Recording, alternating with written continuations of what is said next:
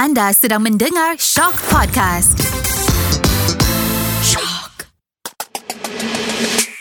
Selebriti Podcast bersama Aisha Retno.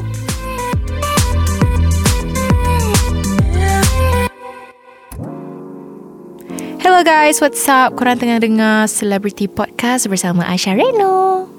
Alright, so newest single I, Ternoktah, adalah salah satu lagu yang dipertaruhkan yang akan ada dalam my E P yang akan keluar November ni. So it's one of the main single lah. Ternoktah ni menceritakan tentang like sixty percent of my real life story. Tentang tahun ni I mengalami like heartbroken phase, and I feel like I have to let go someone yang I rasa macam bukan lagi yang I patut pegang lah. Maksudnya macam letting go of someone you still sayang sebab you tahu bukan jodoh you. And also So this whole puppy love ni mengajar I bahawa kalau you nak luahkan perasaan, kita tulis lagu. Hence that's why I tulis lagu ni with Fredaus Rahmat and Hanis Rafi. Kita orang pun pernah mengalami alam percintaan macam ni lah, kan, merudung. Kira kita orang rasa macam tak dapat the same love as before. So I think kita patut tulis lagu Ternoktah ni yang menceritakan tentang you kena lepaskan je orang yang you sayang sebab you percaya in the future ada lagi light at the end of the tunnel. Yeah, gitulah all in all. Okay, so untuk Ternoktah ni I ada bagi preview juga for few of my kiranya kawan-kawan fans to listen to some of my E P songs. Dan diorang solely kata kita release Ternoktah dulu. I think it's the best because dia memang betul-betul bring out the galau Aisha Retno kind of thing. So my expectation untuk lagu ni adalah mungkin orang sama-sama boleh relate to the situation, as uh, bila I started to write this song, banyak juga kes-kes kawan selebriti I yang tengah go through kes perceraian, kes putus tunang. So I feel like why not kita mewakilkan perasaan semua orang tu dan sama-sama zahirkan dalam lagu, lirik tu, and insyaAllah orang boleh sama-sama enjoy the song walaupun very sad the intipati of the lyrics. Dan also my expectation supaya orang sama-sama boleh vibe lagu ni sebagaimana korang suka lagu Aisha Before This Pencarianku. Gitulah.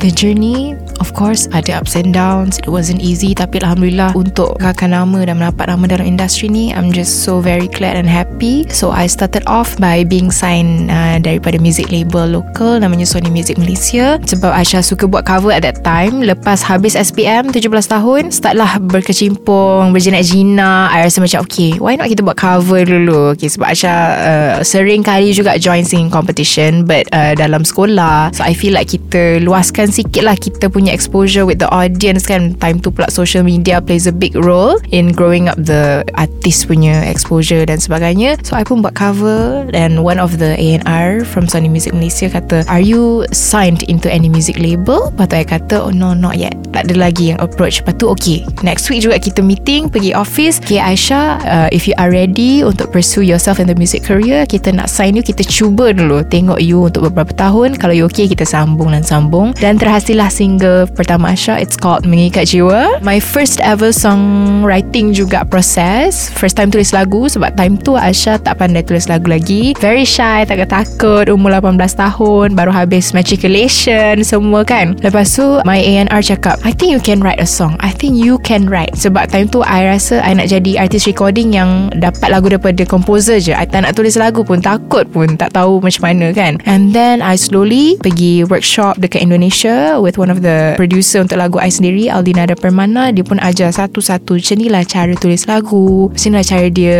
incorporate melody and lirik. Dan terhasillah Mengikat Jiwa yang kami nukilkan dalam sehari dekat Indonesia. And then the next day we recorded it, and terhasillah Mengikat Jiwa, my first ever baby, yang boleh didenangkan dengan semua orang. Menceritakan tentang my first ever kiranya a presence in the music industry. Mengikat jiwa antara jiwa I dan juga jiwa di music career.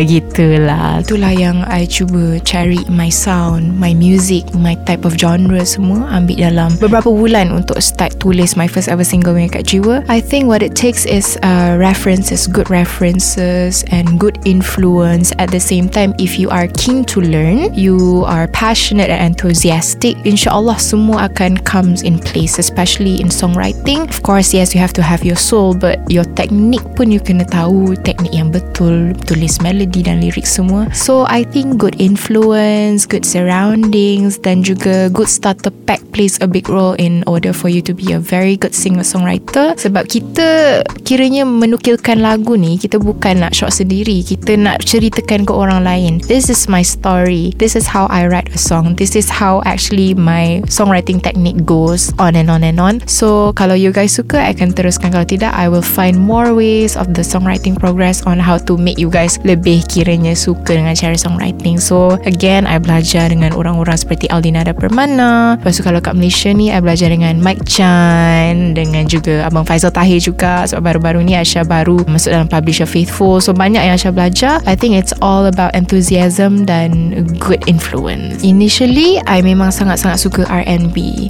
sebab my idol, kiranya role model pun macam Ariana Grande, Beyonce, very R and B driven.